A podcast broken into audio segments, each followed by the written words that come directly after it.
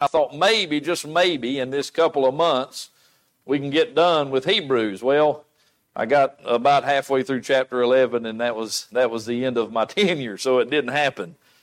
But this book has helped my life. It's been a great blessing to me, and it's amazing what you find when you dig into the scriptures and begin to study what God has said unto us.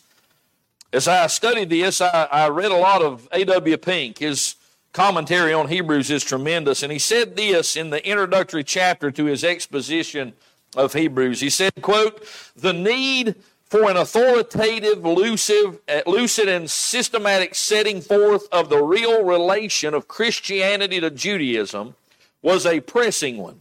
Satan would not miss the opportunity of seeking to persuade these Hebrews that their faith in Jesus of Nazareth was a mistake, a delusion, and a sin.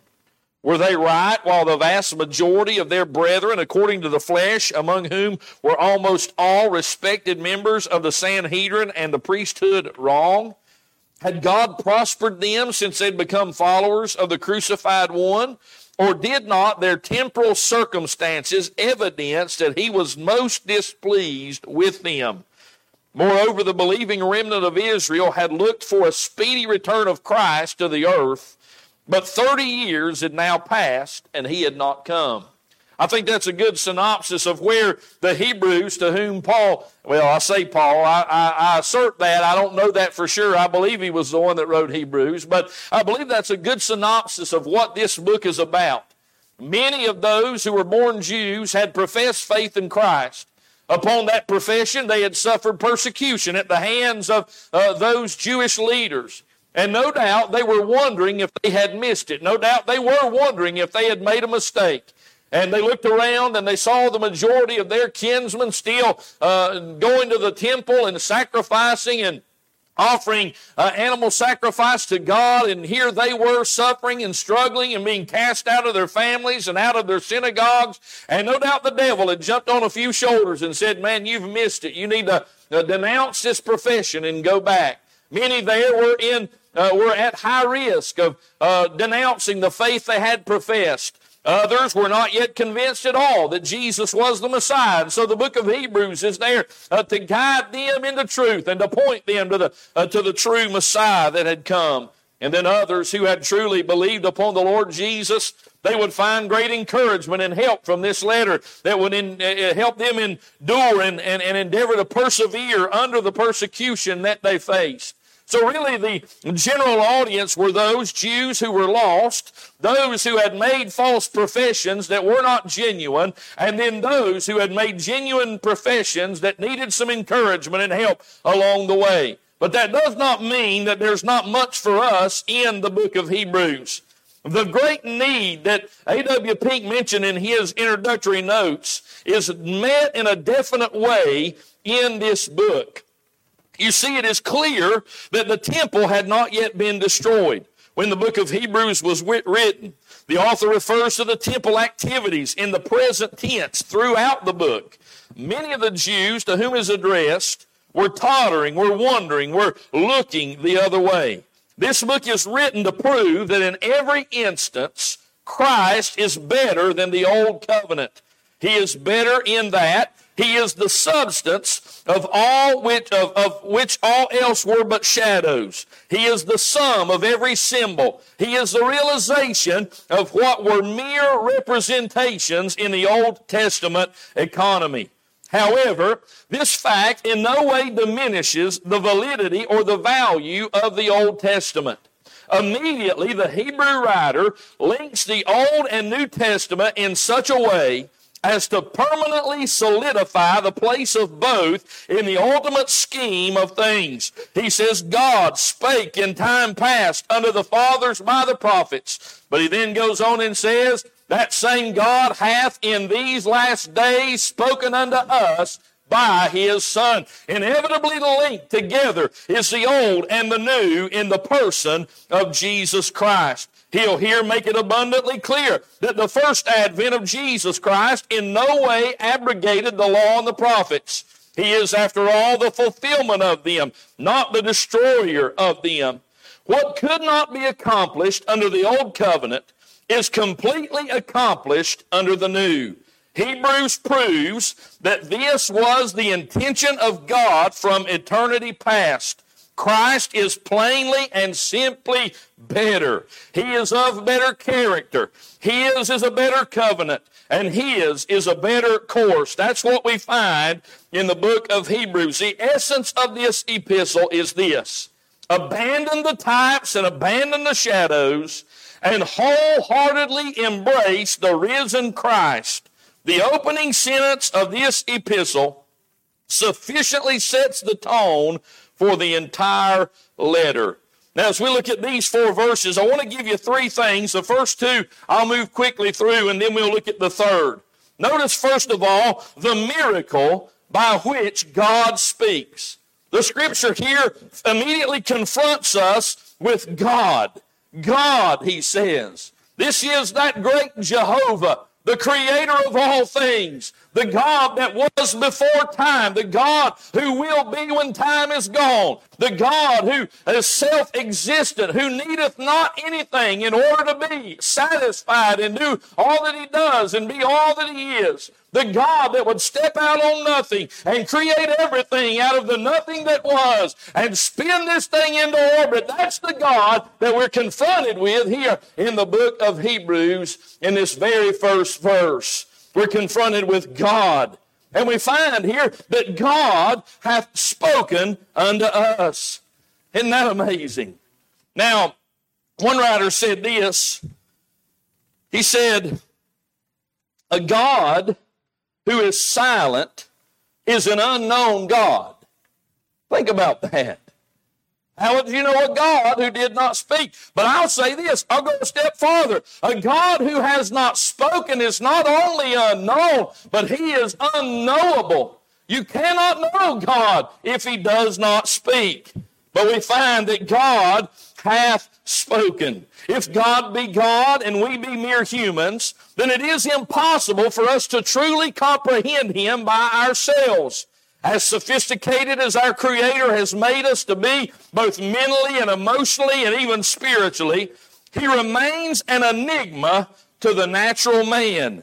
His ways, Paul said, are past finding out. You cannot know God in the power of your strength and your flesh in a natural way. God must speak. God must reveal Himself if we're ever to know Him. That is the inherent problem with most religions in general.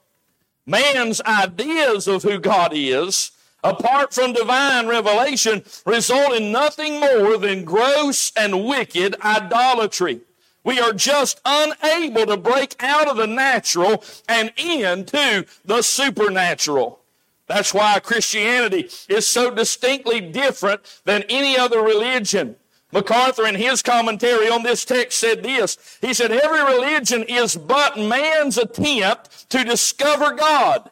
He said Christianity is God bursting into man's world and showing and telling man what he is like. Because man by himself is incapable of identifying, comprehending, or understanding God at all. God had to invade the world of man and speak to him about himself. Isn't that wonderful? Religion is just man trying to get to God, but Christianity is God coming to man and saying, This is who I am. This is what I am like. That's who we serve today. That's the religion we have. That's what it is to know the God of gods, the Lord of lords, and the King of kings. But then what is it to speak? To speak is to make known that which one wishes for someone else to be acquainted with. When we say that God has spoken, we are referring to God's revelation of Himself and His will unto His creatures. God wishes to be known. As a matter of fact, that is the essence of salvation. Jesus said in John 17 and verse 3, and this is life eternal, that they might know thee, the only true God, and Jesus Christ, whom thou hast sent. The salvation that we enjoy, this eternal redemption that we have, is based on and centered around the reality that you and I have been made to know the living God in the person and the work of His Son, Jesus Christ. I know God today. I don't know the president. I don't know a governor. I've never met a governor. I've never shook hands with a governor. I've never met uh, very many mayors in my life, maybe one or two. My brother, I stand before you this morning as someone who has an intimate relationship with the God of heaven. I know Him and He knows me this morning. And it's all because He has spoken. He has spoken. The miracle of God's revelation that God would speak to you and to me. Secondly, I would mention the method by which God speaks. He tells us here in our text God, who at sundry times and in divers manners spake in time past unto the fathers by the prophets. God has spoken. That brings us to the method. Our text tells us that God spake in time past, at sundry times, and in divers manners. The phrase sundry times translates a compound word which denotes the multiple parts of a thing. In other words, God's Old Testament revelation was progressive. He gave a little here and he gave a little there, sundry times, pieces, pieces, pieces. And overall, they made the whole that is revealed in Christ. But all they had was a piece here and a piece there. Then, the, the word, the phrase divers manners it came to the prophets either directly in dreams or visions. Sometimes they received their messages from angels. Sometimes they got a message from an animal. You remember Balaam's donkey on the road that spoke to him. There are different ways, divers manners in which God would speak. Uh, Ezekiel had uh, supernatural activities around him when the dry bones did collect themselves and God put flesh upon them and they marched as a great army. Thought about Jeremiah his visit to the potter's house, God had a message at the potter's house. I thought about Hosea, whose very domestic life would put on display God's heart toward Israel. He was broken and heartbroken at their idolatry, just as Hosea would have been at the adultery of Gomer. And God saying, despite all of your sin and your wickedness, I still love you, I'll still have you, I'll still take you. And so God spoke in divers manners various ways. However, it came to them, it was delivered by the prophets in a direct manner and pinned down for us. For Peter says in 2 Peter 1, verse 21, For the prophecy came not in old time by the will of man, but holy men of God spake as they were moved by the Holy Ghost.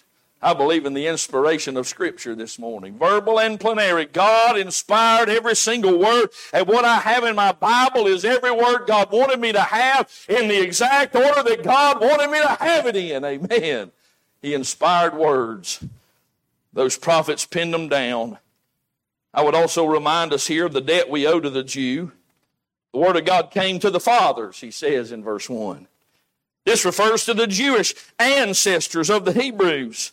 In Romans 3 1, Paul asked, What advantage then hath the Jew, or what profit is there of circumcision? And in verse 2, he answered his own question and said, Much every way, chiefly because that unto them were committed the oracles of God. You and I have a Bible today because God called Abraham out of the Ur of the Chaldees and made a nation out of him and called Israel. We've got a Bible. Thank God for that. The Bible is a Jewish book you might say. That's why Jesus could say in John chapter 4, verse 22, salvation is of the Jews. Then the phrase in time past there in verse 1. It informs us that at the time this epistle was written, the Old Testament canon was closed. God had done it that way, but now in these last days, things had changed. It was not that God, by His Spirit, was no longer going to move holy men to speak, but that the very language in which he spoke had been altered. His method had been modified as the message was progressively clarified. God, who had previously spoken in various ways and at various times by the prophets, had now spoken unto us by His Son. The method in which God speaks. And then, thirdly, and this is where I want to spend our time, the man through whom God speaks. Notice it in verse number two. He hath in these last days spoken unto us by his Son, whom he hath appointed heir of all things, by whom also he made the worlds who being the brightness of his glory and the express image of his person, and upholding all things by the word of his power, when he had by himself purged our sins, sat down on the right hand of the majesty on high. The man through whom God speaks.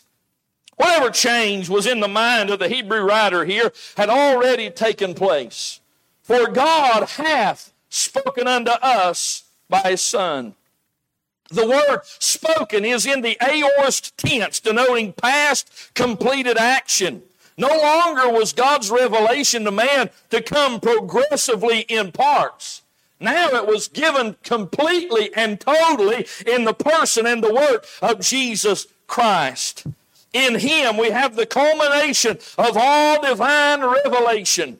The primary shift in view here is that God's revelation by the prophets mainly consisted of what they said. But in Christ, it is found not only in what He said, but it's found in who He is. God wants us to know who He is, not just what He has said. Oh, and we see who He is in Jesus. The apostle is careful to make it clear that he is not simply casting Jesus as the next messenger in a never ending line of messengers. He's endeavoring to press upon them that Jesus is the final word given from heaven. You say, well, there was a lot of stuff written after Jesus, sure, but all of it was about him. All of it was telling us what he said and what he did and the implications of all that he did. But all we needed to know, God was found in Christ. It was done in Christ. Now we can know him.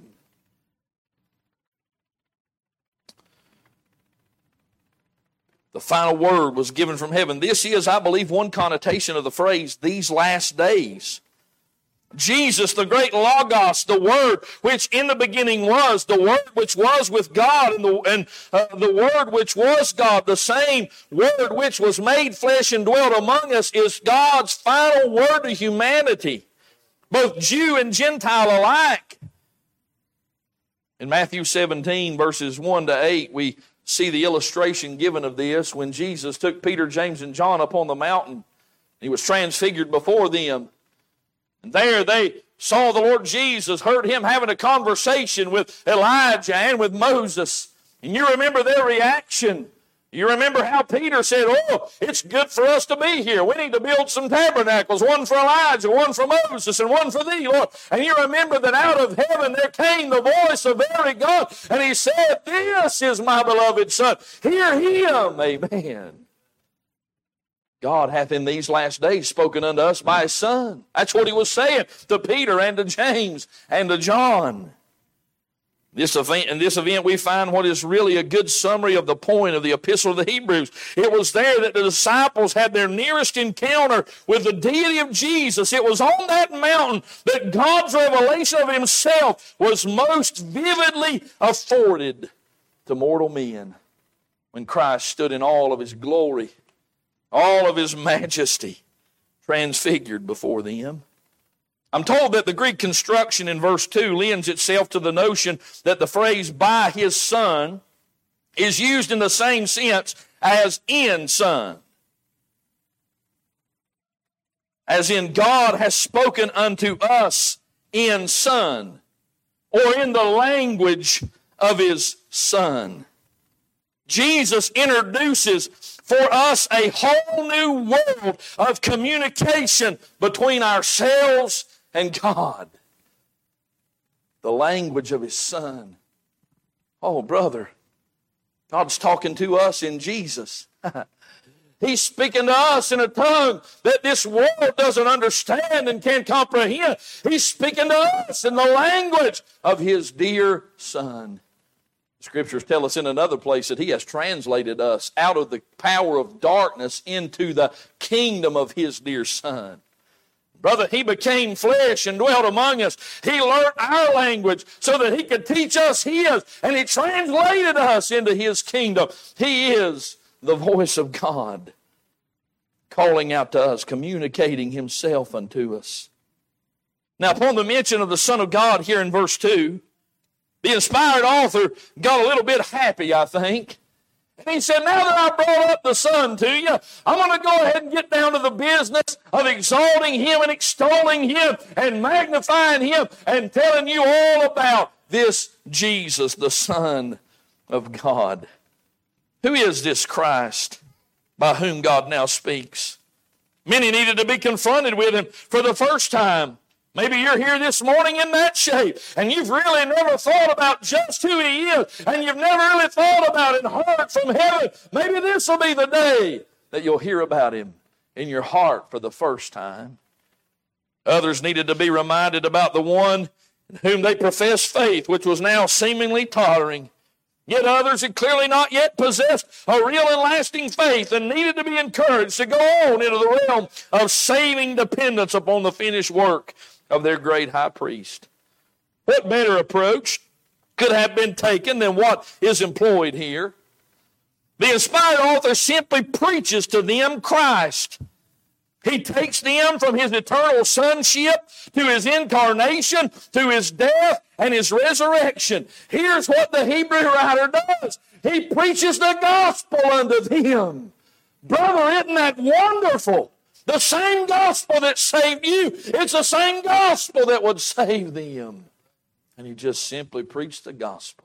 It's amazing how many different things we think we need to do and many different tactics we think we need to employ to get men to come to God. When God has only prescribed one means, it is the declaration of the gospel of Jesus Christ. That is the power of God unto salvation. He died for our sins according to the scriptures, was buried, and rose again the third day. Brother, that'll do the job this morning. Black, yellow, red, white, this continent or another, this town or another, it does not matter. The gospel is what is needed in the gospel is the power of God unto salvation. Isn't that great? I'm glad that's all I've got to do. I don't have to figure out which way the wind of society is blowing and try to counter that. No, I can just stand up and proclaim the gospel. Hallelujah. And God will see fit to save sinners. He just preached the gospel to them. There are five characteristics or what I like to call excellencies of Christ mentioned in this verse. Really, there's seven, but I'm combining uh, two different sets of them because I didn't want to keep you here all day. But I want to give you these five quickly. First of all, we find in this verse, in verse number two, we find the sonship of Jesus Christ. We see this in the phrase, his son. And he said then to be heir of all things Jesus did not become a son of God.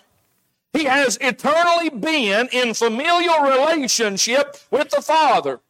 It's set forth in many passages and laid out in many ways in Scripture. But when I think of the most decidedly uh, sonship verses is in Galatians 4, verses 4 and 5, where we read, But when the fullness of the time was come, God made Jesus to be his son. That's not what that verse says.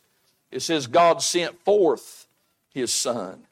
That tells me he was already his son before he sent him forth. Brother Jesus has eternally been in familial relationship as the Son of God. When the fullness of the time was come, God sent forth His Son, made of a woman, made under the law, to redeem them that were under the law, that we might receive the adoption of sons. God the Father sent Him forth. He was already son.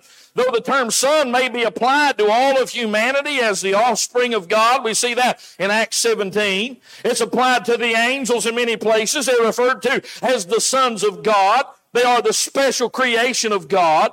And then it's applied to believers as the adopted children of God. But the term here has an exclusive connotation when it's applied to Jesus Christ. He is the beloved. He is the only begotten of the Father. He is the Son of God in a way that none else could ever be. God's Son, His only begotten Son, the Son of the highest, in whom the Father is well pleased Despite the coldest teachings of the Mormons and others, we will never attain this degree of sonship. This is exclusive to Jesus Christ. He's a son. He's appointed heir of all things. Vincent, in his word studies uh, of, the, of the Greek New Testament, said of this phrase God eternally predestined the Son to be the possessor and sovereign of all things. God made this appointment and gave all things to the Son before those things existed. Jesus received all things as a reward for his completed work, and at the end of the age, he will deliver up the kingdom to the Father, having received all things of which he was made an heir in eternity past. That's big, ain't it? A lot bigger than I am. I can't get a hold. I can't even. I uh, heard a fellow open up a text the other day. He was in Isaiah 6. He said, I'm going to try to hug this mountain. Amen. I feel like I'm trying to hug a mountain when I preach on this kind of stuff. We got a big God, brethren. Got a big God, sisters. He's appointed heir of all things. This is not the end of the matter, though.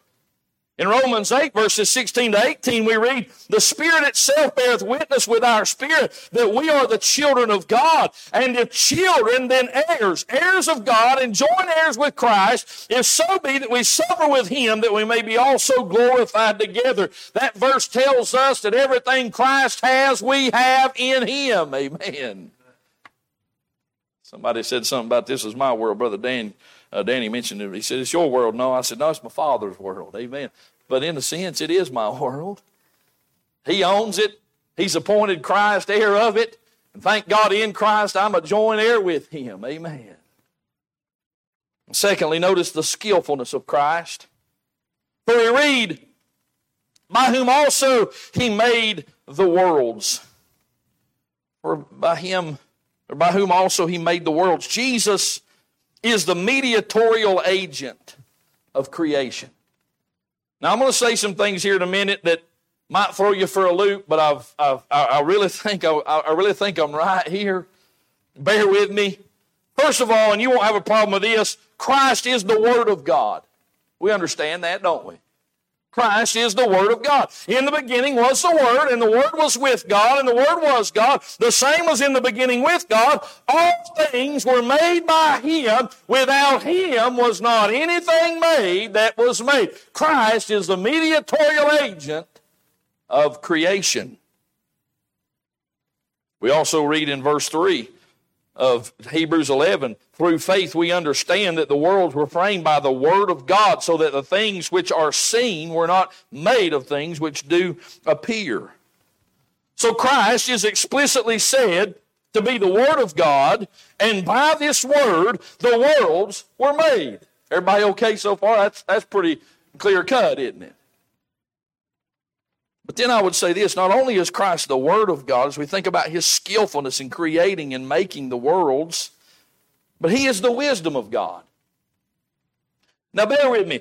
In Corinthians, 1 Corinthians 1, verse 24, this is what we read. But unto them which are called, both Jews and Greeks, Christ the power of God and the wisdom of God. So, in the same way that Christ is the Word of God personified, He is the wisdom of God personified. Christ is the wisdom of God. Go with me, if you will, to the book of Proverbs, chapter 8, quickly this morning. To really understand what it means for Christ to be the wisdom of God, we need to know what the scriptures have to say about the wisdom of God. And in Proverbs chapter number 8, we're going to read verses 22 and following, but I just want to read a couple verses here at the beginning to get a little bit of a foundation for what I'm about to say. In verse 1, it says, Doth not wisdom cry and understanding put forth her voice? She standeth in the top of high places, by the way, in the, in the places of the paths. She crieth at the gates, at the entry of the city, at the coming at the doors. Unto you, O men, I call, and my voice is to the sons of man. And so we find here wisdom personified as standing by the gate, calling men unto God, calling men to attain this wisdom, to enjoy this wisdom, to possess this wisdom. But then go down to verse 22. Notice what wisdom says about wisdom. The Lord possessed me in the beginning of his way before his works of old. I was set up from everlasting, from the beginning or ever the earth was. When there were no depths, I was brought forth. When there were no fountains abounding with water, before the mountains were settled, before the hills was I brought forth. While as yet he had not made the earth, nor the fields, nor the highest part of the dust of the world, when he prepared the heavens, I was there. When he set a compass upon the face of the depth, when he established the clouds above, when he strengthened the fountains of the deep, when he gave to the sea his decree that the water should not pass his commandment, when he appointed the foundations of the earth, then I was by him as one brought up with him. that sounds like sonship, doesn't it? I was by him as one brought up with him. And I was daily his delight. This is my beloved Son, in whom I am well pleased. I was daily his delight rejoicing always before him. Notice his rejoicing in the habitable part of his earth. Wisdom was walking around down here on the earth after the creation. He was present before the creation, but now he's walking around in the habitable part of the earth. But watch this. And my delights were with the sons of men.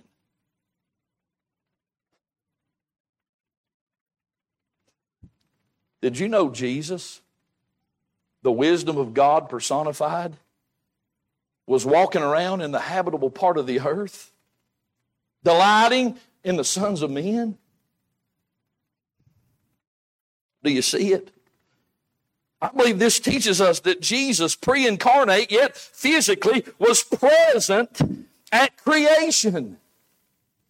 Can you imagine it? Jesus taking the dust of the earth and scooping it up into the form of a man and then leaning over that figure and breathing into his nostrils the breath of life. The Lord Jesus. He's the creator. By him all things were made. Without him was not anything made that was made. Brother, that's us. That's us. And that's he. He created us. I believe he had a hands on approach, breathing into the nostrils of breath of life. Upon Adam's sin, you remember what the scripture said? They heard the voice of the Lord God walking in the cool of the day, and the God, who is the voice? Why, none other than the Word. I can just see Jesus taking a stroll through the garden that day. Adam, where art thou? Where art thou? He was there. I believe he was there. Christ, pre incarnate, walking. It is he that hath made us and not we ourselves.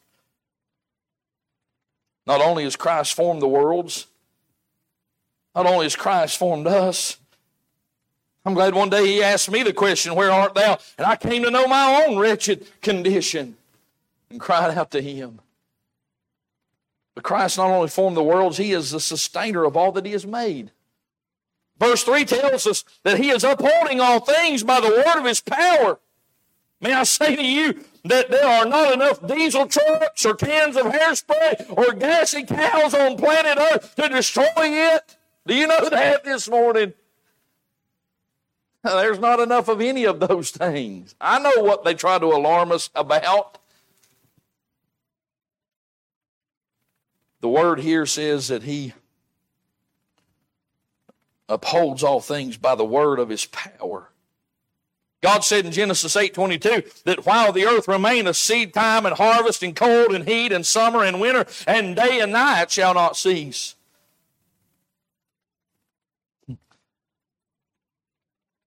By him all things consist, it says in another place. The word consist means to hold together. Jesus is holding this thing together. And man can't tear it out of his hands. I mean, since the very beginning, man's been trying to usurp the sovereignty of this planet. But I've got news for you. He'll never do it. And Jesus is holding it all together. Aren't you glad for that? I'm glad this morning there's not one single molecule out of place. 2 Peter 3:10 tells us though, the day of the Lord will come as a thief in the night, in which the heavens shall pass away with a great noise, and the elements shall melt with fervent heat. The earth also and the works that are therein shall be burned up. Talk about global warming. There's your global warming. But I found it interesting as I studied this passage in 2 Peter, that little word melt that's used there. Here's what it means to turn it loose. Right now, Jesus is holding it together. There's coming a day when the last ransom of God's going to get into the kingdom, brother, and Jesus is going to turn it loose, and it's going to melt with a fervent heat, and the judgment of God is falling on this planet and everybody in it that refused to bow their knee to the Lord Jesus. He's coming back in flame and fire, taking vengeance on them who know not God and will not obey the gospel of Jesus Christ. Thank God right now He's holding her all together. Nevertheless, we, according to his promise, look for new heavens and a new earth wherein dwelleth righteousness. Thirdly, notice with me the splendor of Jesus Christ. I've got to hurry now.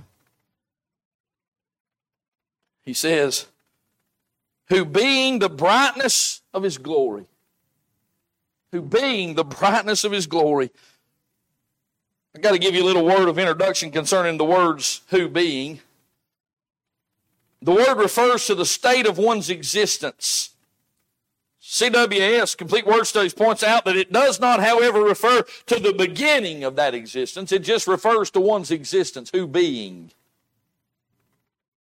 He cites another occurrence of the term used in John 1.18. No man hath seen God at any time. The only begotten Son, which is in the bosom of the Father, he hath declared him, which is in there it's the same idea. It means the one who has always been with the Father. There was no time when that one began to be with the Father. Thus, the term who being points us to the fact that what is about to be stated as true of the Son of God is not only true now, was not only true when this was written, but will forever be true of Him. Who being, in other words, I am that I am. You know everything He is, He's always been, and He'll always be. I'm glad He said, I am the Lord, I change not, aren't you? I thank God every day for the immutability of God. Everything around us is changing, but God never changes.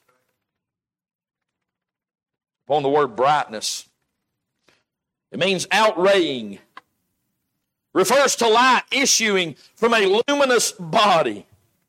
This, I think, gets us near the primary meaning of the word brightness. Just as the sun's rays are still of the same nature as the sun, so Christ is of the same nature as the Father.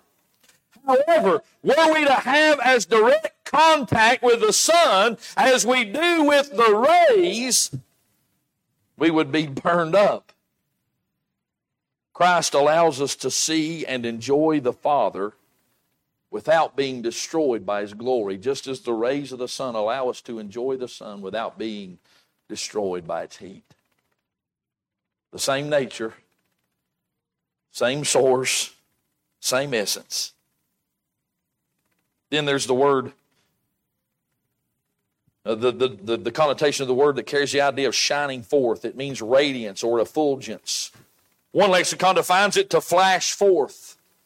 As you read your New Testament, as you read the Gospels, you ought to watch for those times when the Lord Jesus shined forth the glory and the brightness of the God of heaven.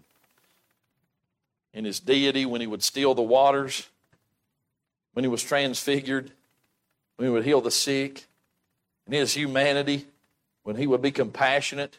When he was reviled, he reviled not again. There on the cross, he could look at that crowd that had put him there and say, Father, forgive them, for they know not what they do. Little flashes of the glory and the brightness of God the Father. The word glory here is doxa. It denotes the collective attributes of God his essence. The sum of all that God is, is his glory. Therefore, Jesus is one who flashes forth the person of God in all his glory. It is because of this fact that Jesus could say, He that hath seen me hath seen the Father. Moses in Exodus 33 wanted to see the, the glory, didn't he? He had a desire to see the glory, and God wouldn't let him.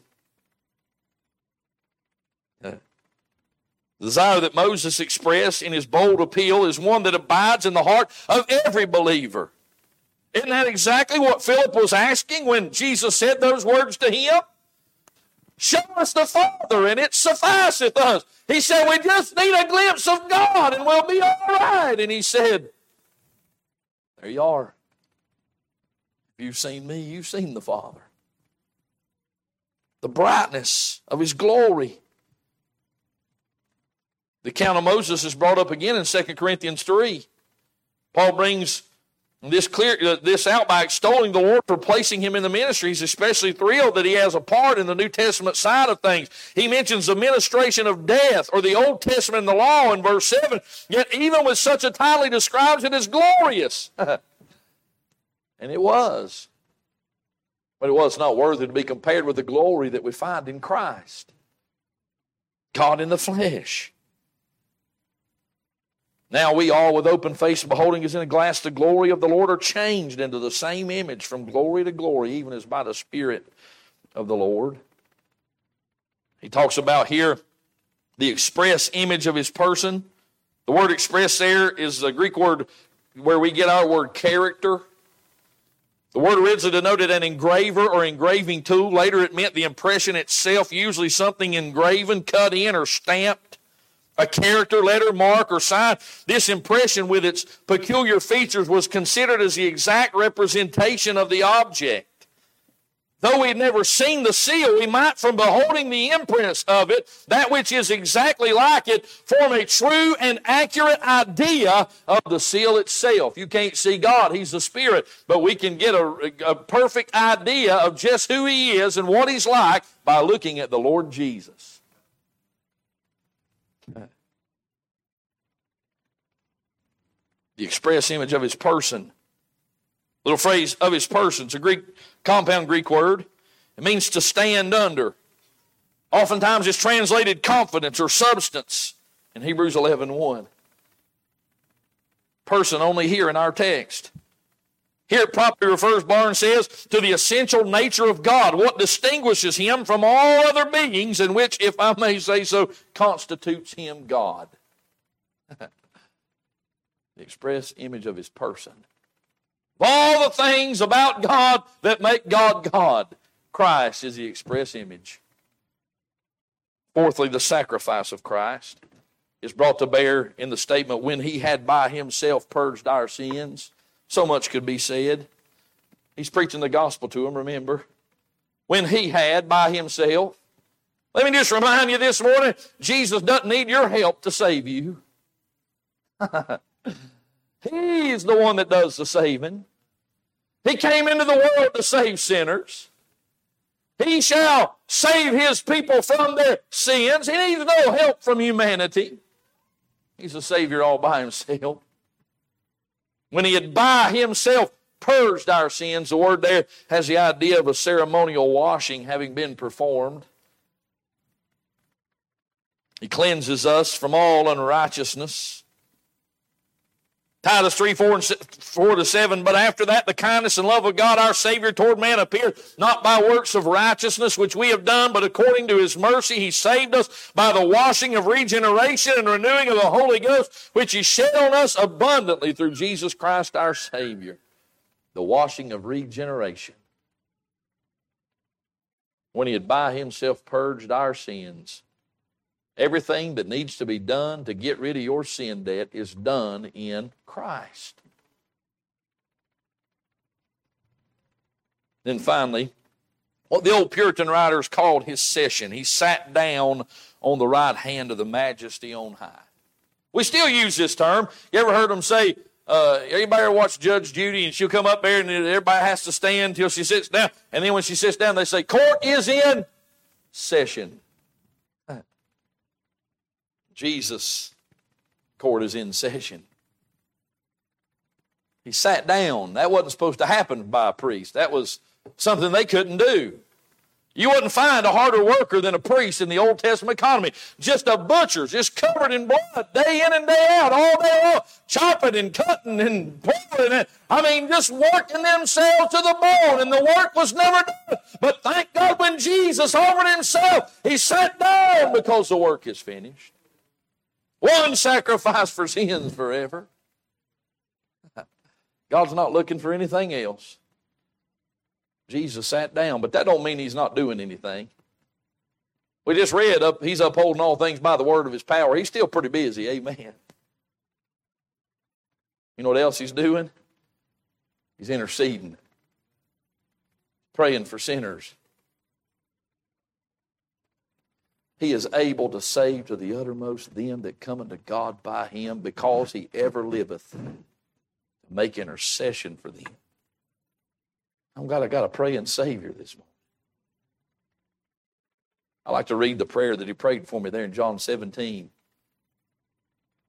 I believe God's answered that in the lives of his people.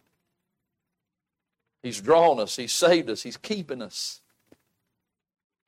If he's done all of that, so far. I promise you, He's going to do the rest. And one of these days, as His people, we too will get to enter into His rest and into glory, and we'll be, we'll be there. We'll see Him as He is, and we'll be like Him, the Scripture says. All because God has spoken. Now, what's this got to do with you this morning? What's this got to do with me this morning? If Jesus is all of this, it means, first of all, we ought to be humbled that He wishes to be known by us to the extent that He would condescend and speak to His vile creatures. Then we ought to hear Him. If He's so inclined to speak, we ought to be so inclined to listen. We ought to be so inclined to hear Him. Then we ought to heed. We ought to obey. Whatsoever he saith unto you, do it. You're here lost this morning. The Spirit of God is dealing with your heart and drawing you. Can I say to you, this Savior can save? That's what he came to do. He's a willing and an able Savior. And he said, All that the Father giveth me shall come to me, and he that cometh unto me I will in no wise cast out. Come to him this morning, he'll save you. Saying to God, Set your affections on him. Set your mind on him. Think about him. Humble yourself. Hear him. And just do whatever he says to do. But most of all, let's just worship him. What a Savior this morning. Amen, preacher.